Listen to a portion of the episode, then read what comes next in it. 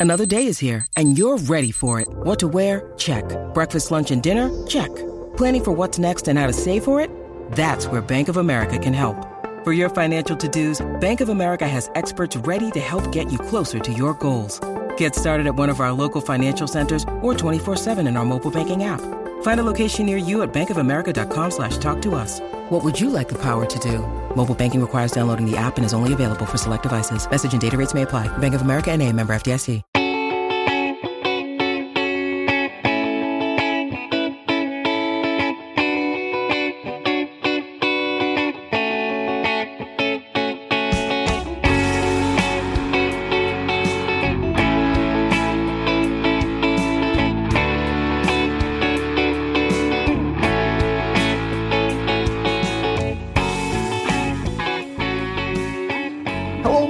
To another episode of Purple Insider. Matthew Coller here, along with ESPN's Courtney Cronin, who now hangs up the Courtney R Draft Scout jersey and heads back to just being Bears reporter and ESPN radio host. What is up, Courtney?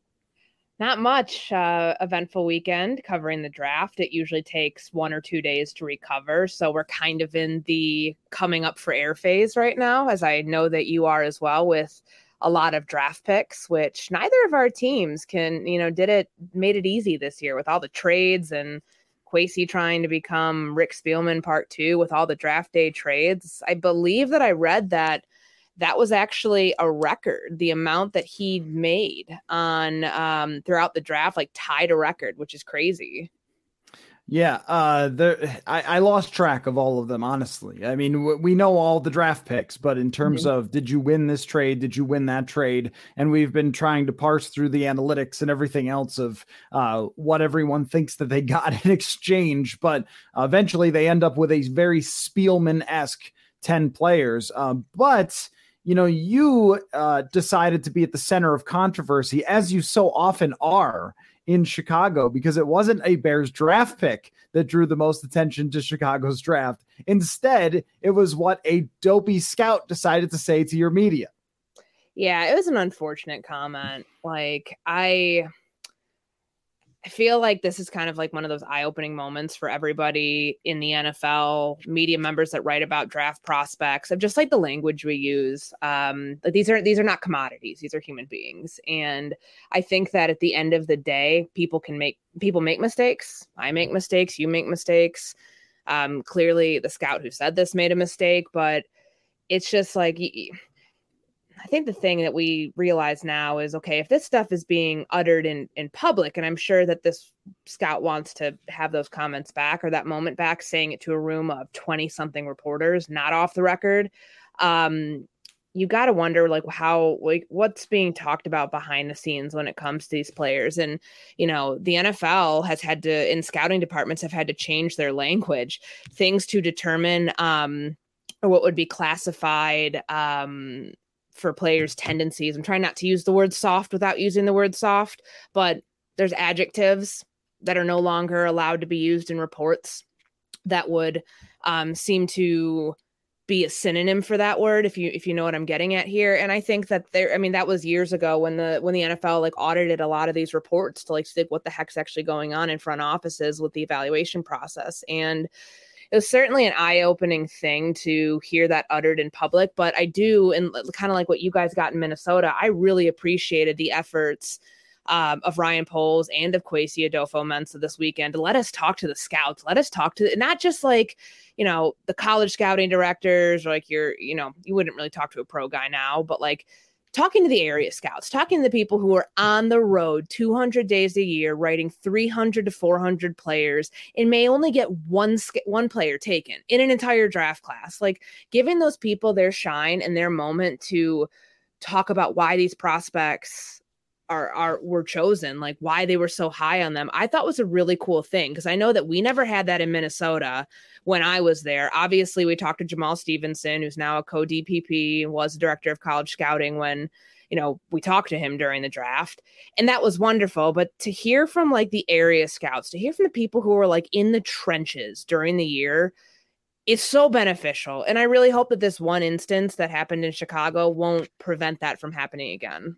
Yeah, it was great for us as well to have insight from more people than just the GM to answer specific questions about players' skill sets and how they can project them and some of the factors that go into evaluating, you know, different things like when a player didn't have as much production in college and what mm-hmm. skill set they saw from them that made them really like that player, stuff like that, why they're a project, why they see a higher ceiling, all those things that we could take and write about. However, you've got to know better if you are this scout in Chicago, who, by the way, lost his job today. I don't know how connected it was to the comment because a lot of times this see, happens year yeah. to year and i and i was told like just in kind of you know hearing about it over the weekend and that um, he was relieved of his duties. Like, I tend to think that that was probably already, you never get fired for one thing. Um, that was probably already in the mix because Ryan Poles has already made considerable changes to his scouting department. Mark Sadowski, who's the college director, um, was let go yesterday on Monday. So they they're going to have a new college structure here. Ryan Poles is a college guy, so I'm not surprised about that. He elevated the pro director Jeff King to co-director of player personnel. Trey Koziol who came with him from Kansas City, like is also the co-director pers- player personnel. So like there's there's a lot of changes that were expected to be made. And honestly, the scouting department has been in Chicago was on notice ever since like last year's draft. When we knew the writing was on the wall for Ryan Pace and Matt Nagy, those scouts did too. And scouts typically like, you know, anybody but like, you know, GM, assistant GM, even co DPPs, whatever the structure is. Like most scouts sign two year contracts, even directors sometimes sign a two year contract. So that's the cycle you work on, which is why the Monday after the draft is over, you typically see the start of so much movement. And May is a really busy month in scouting because there are a lot of people who end up changing jobs, going to different teams because when new when new people come in, they want to bring in their people and it's tough to see because a lot of good people lose their jobs or end up like getting you know moved around um, but it's the nature of the business and it's a beast at times. It'll be interesting to see if the vikings do any of this because i yes. would have expected the answer is yes. We haven't heard anything yet um, but that was a pretty consistent question through draft season from fans. How much is it being influenced by rick spielman's scouts? But i also think that you know, the wilfs didn't ever indicate that they wanted a full front office changeover. It seemed more like they just wanted a better use of the people they had. So this could be two differences between uh, the Bears and the Vikings. By the way, I should mention what the comment was because I don't think it's so offensive we can't say it. But um, so the the scout there for the Bears said that uh, the player that they drafted was a PhD player, which was poor, hungry, and desperate which is an absurd thing to say about somebody in public, honestly. Like, I get what the guy's trying to say, eh, but some of the scouting language, when said out loud to the universe, sounds really inappropriate. Also, I mean, like, you, there are so many different ways you could say that that don't sound like you're talking about, like, I don't know, non humans, like you said. I mean, somebody who, uh, has a lot of drive or has come from a difficult background and really wants it. Like there's lots of ways to say that without calling the guy poor, hungry, and desperate. I mean, that's just so dehumanizing to the person. And like, and part of me when I think about it, it's just like I don't want to, you know, you don't want to give a pass to like bad behavior, right? Like, and obviously something like this needs to be put on the shelf and not used again evolving is a really big thing. It happens in football, it happens in trends, it happens in scheme. It also needs to happen in terms of language because representation and language are two very big things. And like, I didn't think I was going to get on my soapbox about this today on the pod. So I, I apologize about that. But like, we've given a pass to a lot of this stuff for a really long time. And here's the thing when I heard that term, I had a VP in a front office text me saying, what the hell did that scout just say? I had an area scout from a different from an NFC team reach out to me not right away but being like, "Oh my gosh, I have never heard that term before." Um, I texted a few scouts that I know and trust and have said, Have you ever heard this term before? Because I've heard, you know, and you and I joke about glass eater and oily hips, and, you know, those things aren't offensive. Those things are just football speak that we find hilarious because there are a lot of funny things that like like football on a stick because you don't want to bend over and snap the ball manually. Like, okay. Um I, I, we know that there's other terms that have been used behind closed doors for years and have been phased out, but that's like the old guard. This is a type of term that I know like I'm not trying to be like an apologist here. I'm sure that scout didn't mean it in a racially charged or dehumanizing way. Sorry, like that's that's just like not okay. And I think the thing that you have to realize here is these guys are more than their 40 time. They're more than just measurables. They're more than just, you know, commodities for your team. And yeah, there's millions and millions of dollars being invested in players during the draft. I get that, but I just feel like for somebody who Jaquan Brisker is the safety that was in reference here, for somebody who went the junior college route um, to Penn State to becoming like this incredibly cerebral and physical player who's all over the field for them. Like Mel Kiper called him a defensive coordinator on the field. That's like what his coaches at Penn State were referencing him as. So that's clearly a very high, like high compliment. Um, but he's also got this edge to him that he came up through some shit growing up. Like he's dealt with stuff so I get the overcoming adversity part. Like instead of just in, instead of saying that, the scout tried to like give us a little bit of context of like what they how they view somebody like that, but it just didn't come out right. And I, you know, I find it hard to believe again, just from what I've heard and who I've talked to, that one thing did somebody in. But I just think it's a good lesson. And look, like it's frustrating for me having been the like one of only two people on my beat to recognize something like that um, that's a, that's a little weird to me. Um, but I don't I don't know. I I hope that that wasn't the only that that certainly in my mind was not the only storyline with this draft because Ryan Poles flipped three picks on day three into eight, which was an incredible maneuver for a team that entered this weekend, draft weekend, with 64 players under contract. To get to 90, you have to do a lot of work. And I feel like he did an excellent job, not just with you know you always like talk about quantity versus quality. They needed quantity like straight up. And that's what that's what teams do in the seventh round because anybody who's a seventh round pick it's probably if, if they're not taking the seventh round it's a it's a luck of the draw here. They're they're priority free agents or they're college tryout guys or they're or they're just like in the udfa class. So i think that that's the bigger story here. Uh, i hope it's not overshadowed because i think ryan poles did a I, I know there's going to be the argument. I've seen the articles that you know, they did Justin Justin Fields a disservice this weekend.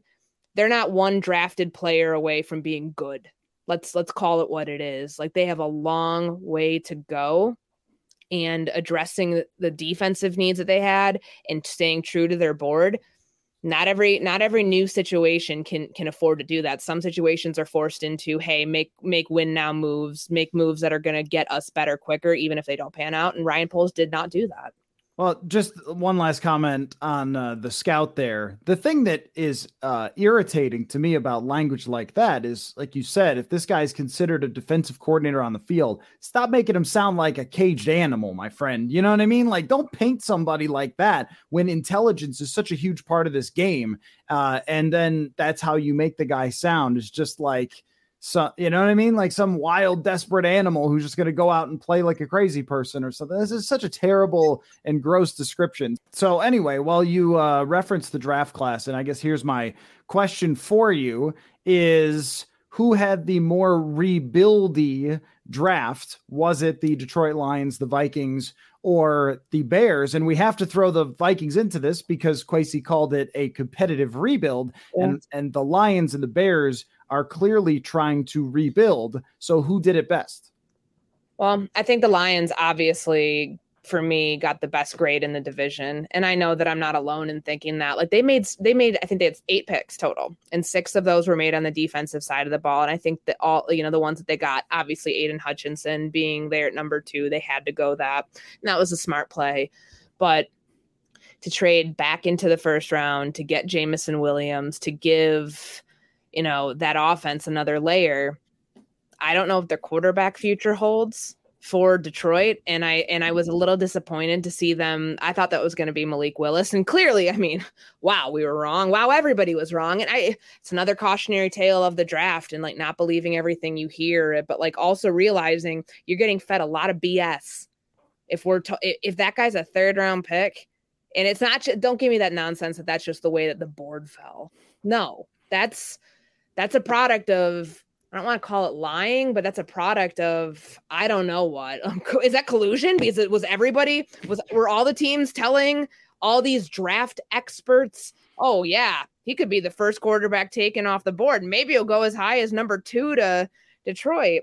That is a wild one. I'll be really curious to unpack that in the years to come, but eh, going back to Detroit, I was disappointed to see that they didn't come away with like a quarterback at some point, but I think that they did a really good job in terms of a team that based off what they did this offseason, based off what they did in the draft, could could make a considerable jump. And that I, am going to preface that considerable jump for a team that won four games. See, sky's the limit. It could be anything. It could be eight games. It could be seven games. Like become relevant. Like that's what you have to do. And by the end of last year, we saw a Detroit team that was hungry beat the Vikings, beat the Cardinals, and God, they kicked the Cardinals' ass when they came back in that game. So like there is um there's a lot of belief, I think, in what Detroit did. Now, as far as like the Vikings, I don't we don't need to harp on the trades and especially that first one if you don't want to. Um, but I can't really look at the secondary right now and think it's all that much better than what it was a year ago. Like I, I that's that's where I have the hard time. Um, and I and I'm happy to go through the Bears class, but I think that in terms of what Minnesota did, where I mean the trades aside, is is Lewis Cine and Harrison Smith better than Harrison Smith and Cam Bynum? Andrew Booth Jr., who you guys asked a lot of questions to, the guy was perennially injured. He has not played a healthy season since he was in high school yet they ended up using a second round pick on this guy. Ed Ingram, like I looked at Warren Sharp's draft, uh, the overdraft, underdraft chart. That is like the most, the biggest overdraft I think of of day two. That was incredibly surprising. So like, there's some picks here that I think you look at, and you're just like, is this the product of a new GM, a first time GM making these decisions. Like we're, we're, you know, and, and that will, I think, in turn, in coming days and coming weeks, lead you to see, like, okay, what changes do the Vikings make in terms of their evaluators, in terms of the scouting structure? Um, because we know that Kwesi Adofo-Mensah does not have that's not his strength. His strength is on the research and development and analytics side. Are they going to add more st- more on the more in the analytics department? Are they going to build an actual research and development uh, department that was like San Francisco's? What are they modeling their front office as? Like that to me, those are the questions that are the fallout of this draft. Granted, I know we can't, and I'm not somebody who's like, oh, this grade's an A, this grade's an F. Like I don't do that, and I'm really glad because I hate I would hate that assignment, but there are questions with the Vikings draft that I feel if you're looking at this objectively, and there are a couple good picks in there. I, I won't say that they're not, but there are a couple, especially at the top of the draft on, on day one and day two, that I was kind of surprised by. Folks, well, there is plenty of classic football gear to check out at SotaStick. The hockey playoffs are beginning, and you can jump on board with SotaStick's amazing hockey designs Dollar Bill Krill, Moose, Madonna, the old North Stars logo. They've got everything for you for a deep playoff run hats, shirts, hoodies, and prints for your fan cave. Go to sotastick.com. That is S O T A S T I C K com. Use the code Purple Insider for 15% off. Hey, it's Kaley Cuoco for Priceline. Ready to go to your happy place for a happy price? Well, why didn't you say so? Just download the Priceline app right now and save up to 60% on hotels. So, whether it's Cousin Kevin's Kazoo concert in Kansas City, go Kevin, or Becky's Bachelorette Bash in Bermuda, you never have to miss a trip ever again. So, download the Priceline app today. Your savings are waiting Go to your happy place for a happy price. Go to your happy price, Priceline.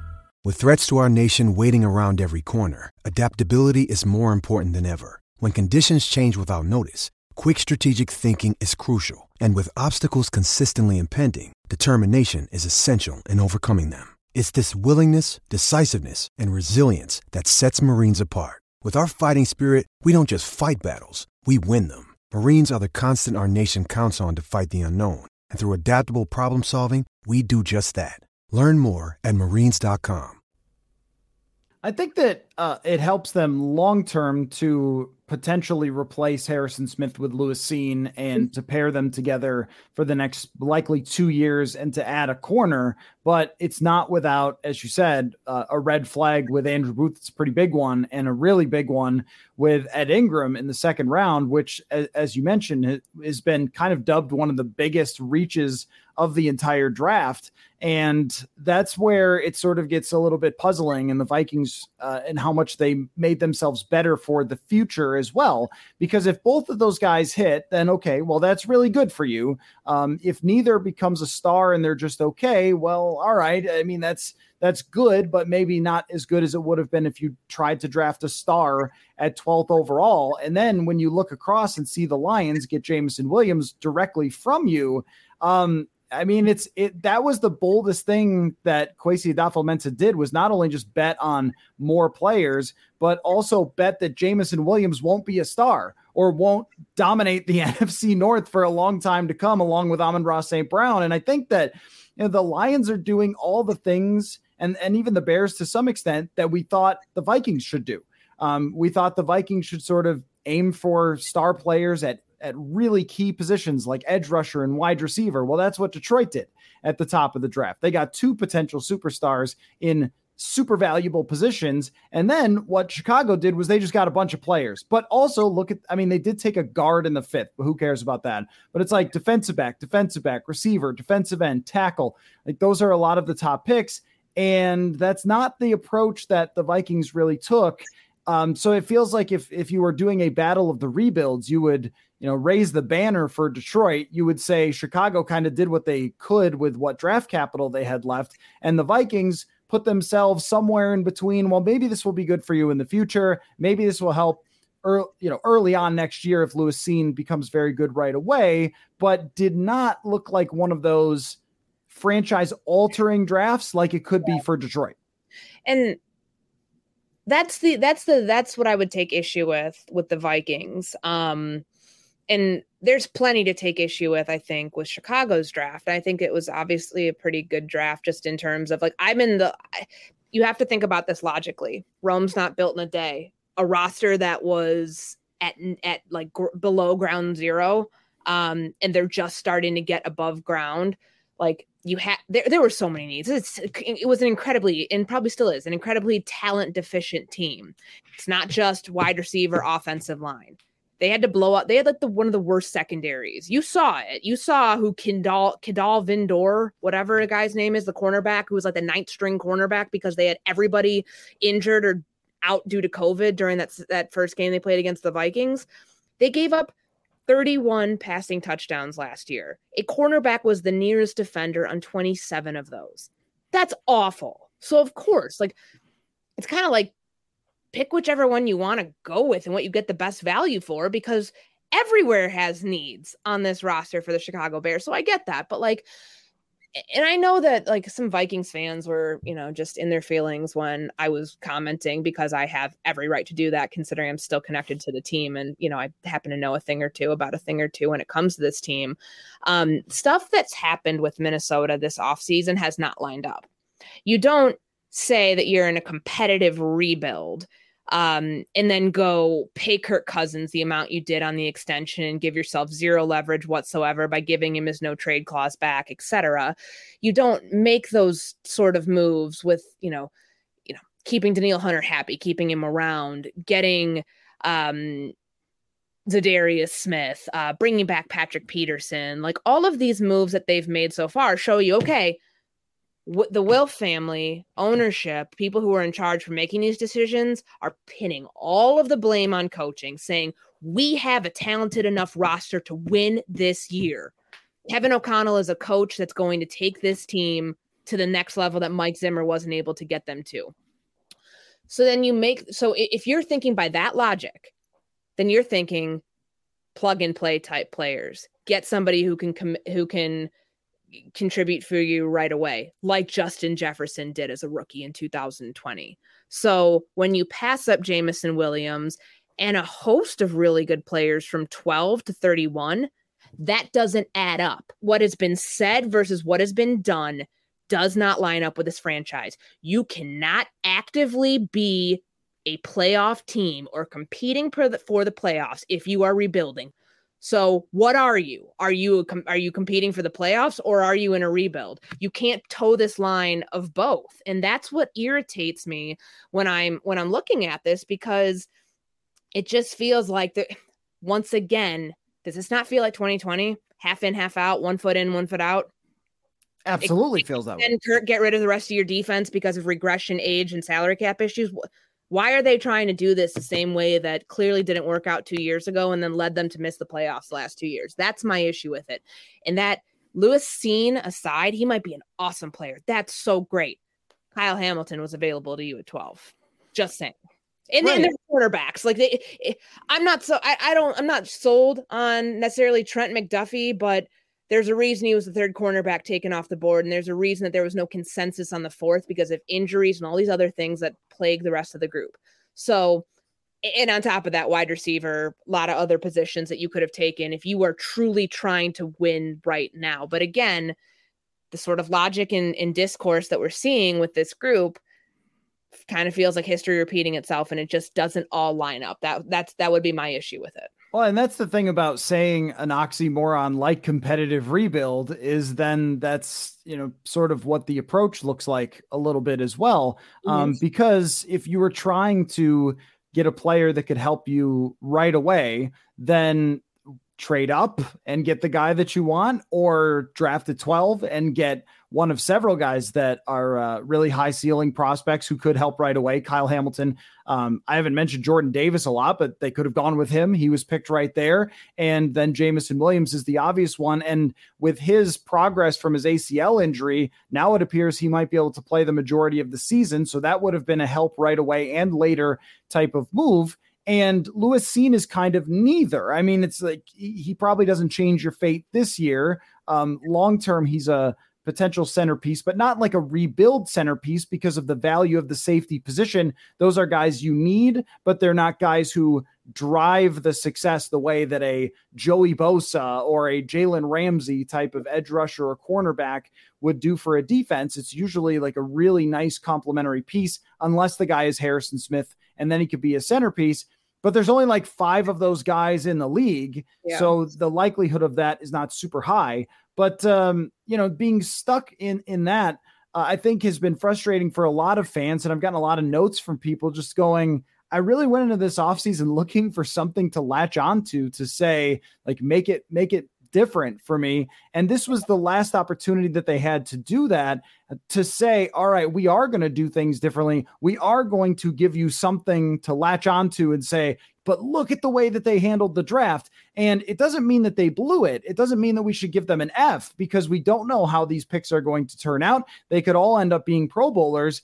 But I think that if you were hoping for that you know, Chris Olave, who, you know, wasn't there when they picked, or, you know, Garrett Wilson or Drake London or Jameson Williams, that player who could kind of change how you feel about them or a trade up for Kayvon Thibodeaux or s- something really exciting. It just didn't happen. It never came. And that's the story of the whole offseason. Like, what would have been exciting? A Kirk Cousins trade, moving on from all the 30 year old players, getting all new guys, making a bunch of free agent signings with cap space that you created, Za'Darius Smith is a good signing and a good player if he's mm-hmm. healthy. Um, but that's really the only one that fans can look at and go like, okay, this guy might change things for us. Everybody else, that's where it has to come back to, yeah, the coaching. And the other thing too, and this is the difference between the Vikings and Chicago, the Vikings just didn't get their salary cap right.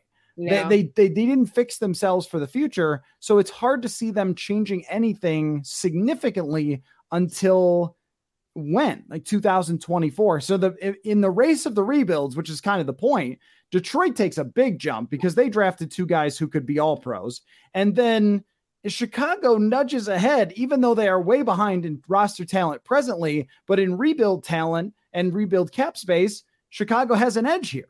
Yeah, and like I think the thing too, because I get it. Like I I listen to this fan base now every single day and they're not patient. And I can understand it. Like I have empathy for that because they've been sold the same bill of goods before. They were sold it with Jerry Angelo. They were sold it with Ryan Pace.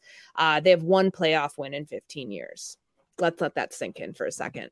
Um, So when you're told be patient, Rome isn't built in a day. And no one has said that exactly, but like I'm trying to like talk to like, you know, the masses here. That's what they're saying. Like they have so much work to do and it's not all going to be fixed this year.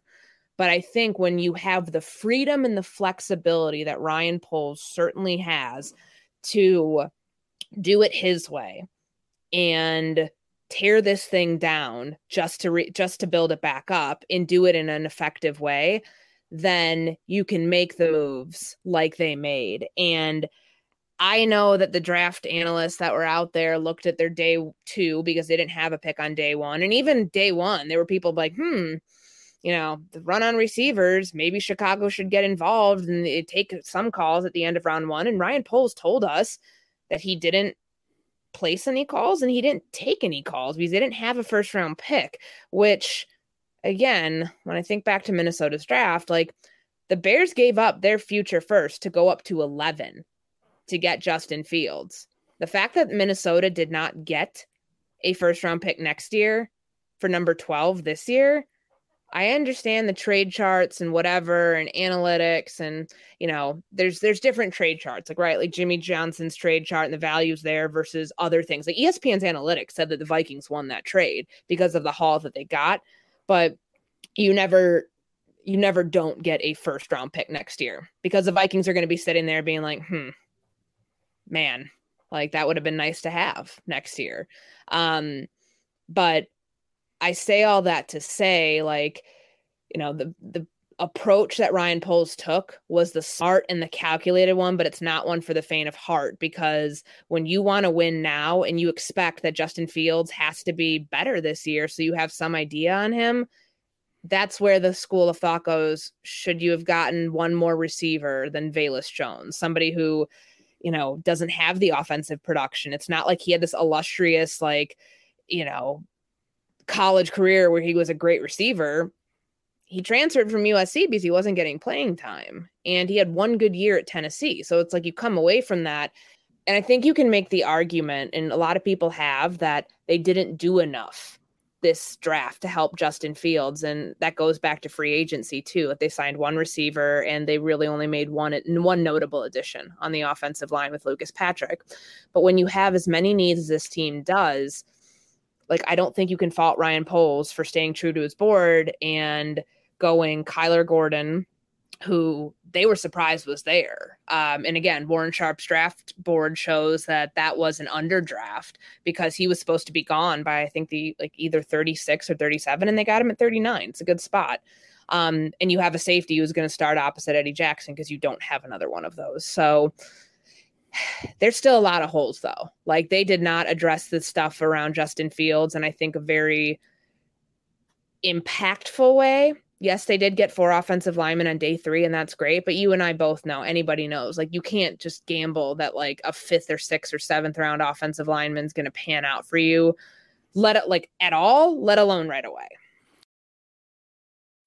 When you need mealtime inspiration, it's worth shopping Kroger, where you'll find over 30,000 mouthwatering choices that excite your inner foodie. And no matter what tasty choice you make, you'll enjoy our everyday low prices, plus extra ways to save, like digital coupons worth over $600 each week. You can also save up to $1 off per gallon at the pump with fuel points. More savings and more inspiring flavors make shopping Kroger worth it every time. Kroger, fresh for everyone. Fuel restrictions apply. Yeah, plus there are no players in the NFL named Velus who have ever succeeded. So Velus. you know, Velus, sorry. The the analytics say zero percent of Veluses have ever had success in the NFL. So I think that's He's a, a 25 year old rookie, which a lot of people have like taken issue with. And um, I mean, that's the benefit of the COVID year for him. That's the benefit of the transfer, you know, being able to transfer, going from USC to Tennessee and finding a place. But know, they're fortunate, I think. It's not a 25 year old rookie who has dealt with injuries throughout his career and just kept getting medical red shirts. It's somebody who said that he, I asked him about it, and he said that, you know, he's only had a high ankle sprain.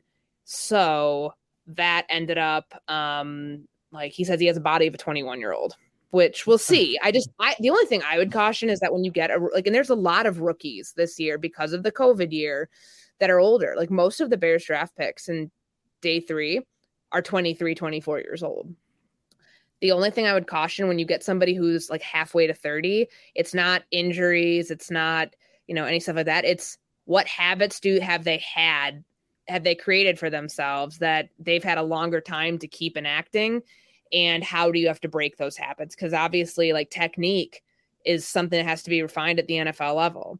Um, you're probably not seeing a lot of 25 year old corners at the r- rookie corners because you be grabbing like incessantly and that's not that's uh, that's a habit that has to get like knocked out of you very quickly and it takes a long time. So think there's probably only a couple positions where that actually makes sense. Um and we'll and we'll see what what ends up panning out with the bears in that one. Yeah, but I, I think that even with just 25 year olds, there's always the question of if you were really a great prospect, you're probably taken before that, right? Like, especially at a wide receiver position where sometimes with quarterbacks, you're behind somebody else. You don't get your opportunity, like Joe Burrow, for example, and he had to transfer, he had to sit out, then he finally gets his chance, shows what he can do. But if you're a wide receiver and you're not beating out other USC wide receivers to get chances, and then you have to go somewhere else, and then you're the old guy on the field and you're beating up. I mean, that's like if you have two years in college, and go back and play high school basketball, right? Like you'd probably do pretty well. Uh, so the same thing here, and it sounds it just sounds like with a lot of these that you know they kind of had the Scouty McScouterson type of draft that you would have expected from Mister Scout with uh, Ryan Poles. And I guess this could have been the Vikings draft instead because Ryan mm. Poles was almost their GM. Um, but how many now, now that it's over, now that the dust is settled, how many games are the Bears going to win? Like, I don't know what Vegas is over under is, but I think it's like maybe six and a half. It it, it can't they be very high, right? Okay, so they moved their over under. I was asked about this yesterday. It's up to seven now, so it went up. They were six and a half when that opened the day that it was like after free agency, I think. I still would take the under. And I think that's a safe play because, again, I know they got like they're happy with their draft class, but nobody's going to come out and be like, "Oh God, look at these guys we're bringing in." Like they're going to say that, and I feel like for Ryan Poles, he he should be happy because he accomplished what he set out to do. You know what I mean? Like he came in, told us at the combine, the six, the five picks at that time that they had before they traded Khalil Mack was the hand that they were dealt. That's a way of being like, yeah, Ryan Pace and Matt Nagy left me a mess and I have to fix it. So he flipped six into 11 or five, technically, into 11. And that's a good number to come away with because last I checked, you still have to get to 90. And the Vikings are there. I saw the Jake Vargas signing yesterday that put them at 90. So very exciting. Um, they're they're set, but like the Bears still have a lot of work to do. I still think that this is going to be a very long season and it's a learning season now people in the building are they going to be okay with that? Like they can say it now but like once lot when losses start piling up and emotions start running high and people start getting hurt and things that just the day in and day out wear and tear on your mentals when you're going through that might not be thinking the same way. But like if you are truly going to stick to this approach of we're a ways away from being competitive because i mean that that that's that's what you basically said without saying it verbatim the day that you traded Khalil Mack. Like that's what it is. And this is not the year to like think that they're going to all of a sudden surprise people. And it's tough because they did obviously as the Vikings did too. This is the year the NFC North drew the NFC East. It would be a great year like if you were a team that might be, you know, it's a great it's great for the Vikings. You know, if they really think that this roster can win can win games with a new coaching staff, great that you drew the Washington Commanders, that you drew. I think Philly's going to actually be pretty good. So bad that you drew Philly and Dallas, whatever. I don't know what Dallas is, but you also have New York Giants on there. Like that's at least two of two. Well, as so, long as Cooper Rush doesn't play, the Vikings are fine. Yeah, exactly. Here's another question for you, though. Uh, who wins the NFC North first, the Vikings or Bears? I think, I mean, I, oh God, it's a hard one. Um, first as in i mean do i have to like count out how many years this will be? I, I don't I, I think it's going to be a really long rebuild here in chicago. I, I don't know like can i say detroit?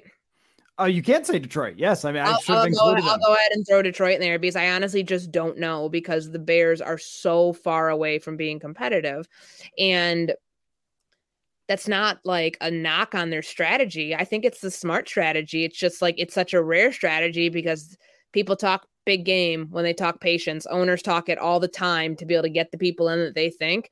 And then when results, when they don't start producing, even though they said it's going to take a while, that's when the pressure and the heat starts getting on and moves are made and everything else. But um man, that's uh that's a tough one. I I'll go and I'll say the Vikings because, and, and first, I think the Vikings have a much more talented roster right now. I don't think that's under. Yeah. I mean, in parts of the quarterback position because you have experience with Kirk and Justin Fields doesn't have anyone to throw to outside of Darnell Mooney, Byron Pringle, and, and maybe Velus Jones. I don't know.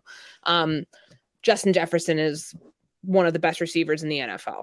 Irv Smith is coming back. Can he stay healthy? Then then that's a great thing.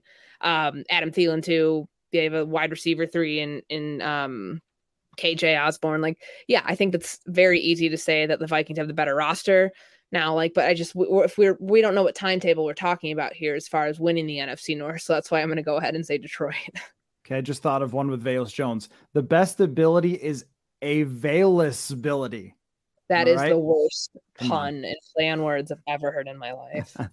uh, so Detroit is so far ahead on their rebuild with what they just did in the draft and what they did last year that they're the obvious answer here. That if they were to draft a quarterback next year, let's say they win six or seven games, draft a quarterback high, and then build around that quarterback, you're still talking about like 2024, 2025 of Detroit being able to win the division. And I guess that's what makes the question really so much about the Vikings is Chicago. You could see getting the cap right and then next year going into free agency saying we're a big spender. It's Chicago. Players do go there. Uh, it's not like it's a place that's hard to get people to show up. So if they got their cap situation correct, they could uh, signed a bunch of players to try to be better in 2024. The Vikings really have to do it within these next two years because then things kind of hit a roster reset unless some of these guys become you're in the superstars. Same spot. Yeah, right. you're in the same spot you'd be in because of the quarterback's position. And and yeah, how long Rodgers plays matters to this too. Sure, it's probably at least it's at least two more years though, and he's likely to still be good. And that Packers roster is far better than anybody else's. Despite losing Davante Adams, they're still better than everybody else's. And so I think it's a really interesting question because it depends on can the Vikings somehow win a division within the next two years? Does that take Rodgers getting hurt? Does that take Rodgers doing so many afterwards? Yeah. Right or taking so many like weird cleanses that it eventually uh, hurts his body long term. I don't know. Um, but that that was kind of like coming away from this. We really saw the rebuilds at the center of this uh, draft. Now, I just wanted to ask you before we um, scoot, uh, what else caught your eye in the draft? Um, as a national radio personality, as you are, the Baker Mayfield stuff. Like what? You know, I'm not a fan of the things that he said either, but the discourse coming out of this draft of just like straight up hailing on this guy with golf ball size ice balls. Like, come on. Like, he's not an awful quarterback. Like, I, I just feel like what's been put out there and everything that's gone wrong for him, like, and, and granted, he's made it worse because of some of the things that he said and done, and not necessarily like at the right timing and everything. But like, he went to an organization that was awful. He did. And he set the touchdown record for a rookie. He helped turn them around. They made the playoffs. They won a playoff game with him. Um, and and like beat their rival at that when that happened. And he was hurt last year. Like, I don't think that I just like because I remember I tweeted, I was like, Ike Ekwonu, Ekwonu is going to do a great job blocking for Baker Mayfield next year. People were like, no, idiot. Like one day I tweeted that, And then, of mm-hmm. course, on Saturday, it ends up becoming like, man, talks are falling through. And I was like, then they draft Matt Corral or whenever that was, they day two. Um, and it's like, geez, like, you know, I, that's something like I just can't figure that situation out. You know what I mean? Like that one doesn't make any sense to me because it's like you guys need each other. You may not like each other, but like he is a bridge quarterback for you, and then he can go be someone else's problem to deal with. And Matt Rhule, maybe you can save your job. I don't know. It just that whole thing, as far as um, you know, veteran players getting involved in this mix, that one surprised me just of like how that apparently died after this weekend. Um, was not surprised about the AJ Brown thing. I felt of all the receivers that were going to force their way out, he had the best leverage to do so. And I'm not surprised that Deebo is still a San Francisco 49er. Yeah, I'm not surprised by that either. Um, John Lynch finally shined a little light on what's going on with Jimmy Garoppolo. Like it seems yeah. like they were ready to trade Jimmy Garoppolo somewhere, and then all of a sudden he has the surgery on his arm, and that just brought everything to a halt. But with the Baker, I think what it says about Baker Mayfield is that everybody around the league just thinks he's a bad guy and nobody wants to touch that with a 50 foot pole. That's what it sounds like because he usually if anybody can halfway play quarterback and think about what's been said about Carson Wentz. Like most yeah. people have talked badly about Carson Wentz after having coached him in Philadelphia and then in Indianapolis that they had trouble coaching him and he still gets acquired. Yet Baker Mayfield must be so impossible to deal with that teams are like, nah, we don't want any part of that because at least Carson Wentz is a jerk behind closed doors as opposed to in public all the time with Baker Mayfield, which I, it feels like they really, truly, these teams cannot stand. But I think that what will end up happening, his contract makes this a little tough, is either he gets cut and someone just signs him, or or the teams will wait to see if their quarterback gets hurt in training camp or in week one or week two. Last last year, think about do, are they going to give him the Deshaun Watson treatment of like we're going to continue to pay you, just don't show up for camp. Just I mean, don't that, do that, yeah. That God, could, I hate that that precedent was set. I hate yeah. that because it's just absurd. Now everybody's going to follow that for somebody who's pissed off and disgruntled. Where it's like, I'm just, you're going to still pay me my money, even though I'm not doing anything for you. You can't bring that guy to training camp. Are you kidding me? Yeah, I mean, it would just be a circus. That so would they, be yeah. like that. You'd be inviting the distraction in. Hard Knocks would cancel its trip to Detroit this year and would go to Cleveland, or they would end up doing hard like two of them. Um, there's no way.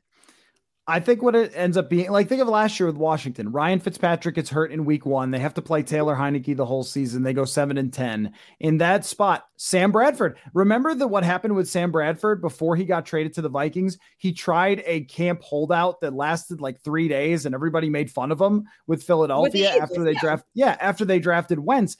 I could see yeah. the same thing happening. Is just you sit around and you wait and you assume some quarterback's going to get hurt in the first couple weeks and some team is going to think their season is over and you'll be standing right there waiting to give them Baker Mayfield for oh a second round draft pick or something like that. What makes it complicated is that cap space situation where he's owed 18 million. So how do you even make that happen? But I think that that's probably their best route at this point since nobody's giving up anything for Baker Mayfield.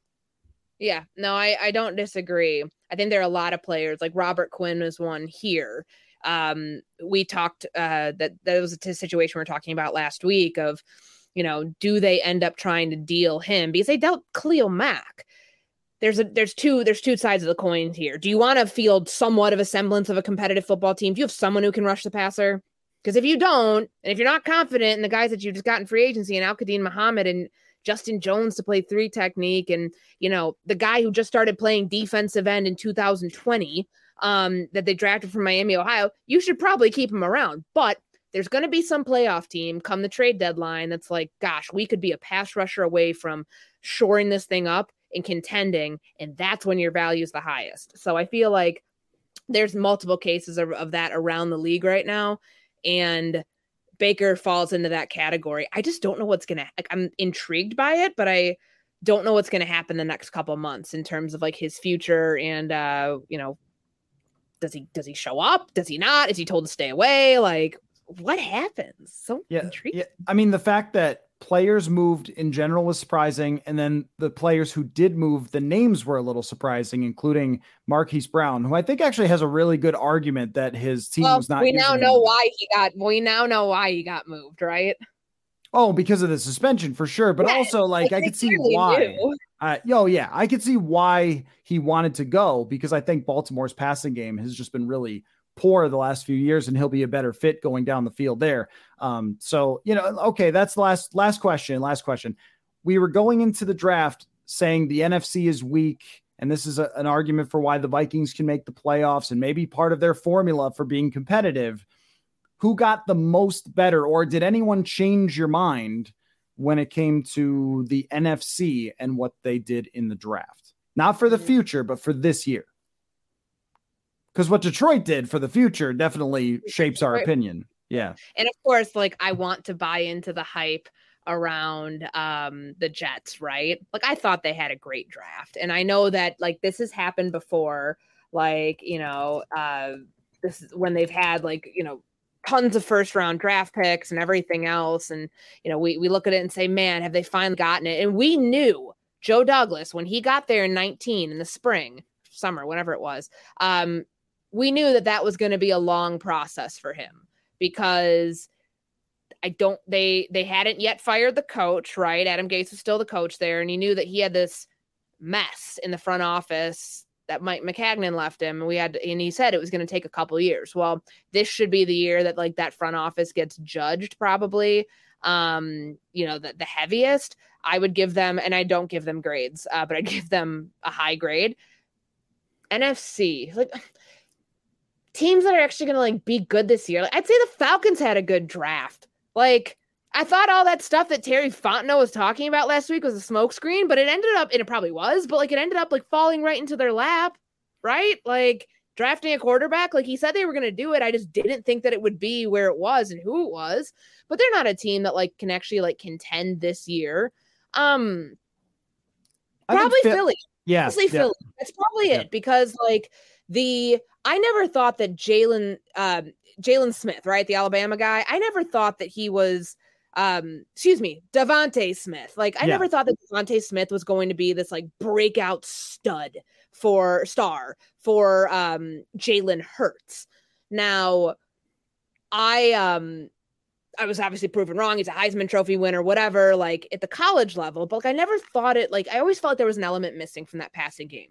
AJ Brown is incredible. So like pulling off that trade on top of the fact that, you know, on defense, Jordan Davis is like seven of me. So like he's a mammoth of a human being. I he is awesome. We talked to him on radio last week during, you know, everybody's got their promotions that they're doing pre-draft, and he was so insightful and, and just talking about like kicking the crap out of their offensive line at Georgia in practice every day and not taking any L's um among their I mean they, their defensive line was stacked like Travon Walker um what you know that's the first round it's first round pick and I think they had four taken in the first round like it's insane like their defensive front was just wild Five. I think it was five. Five.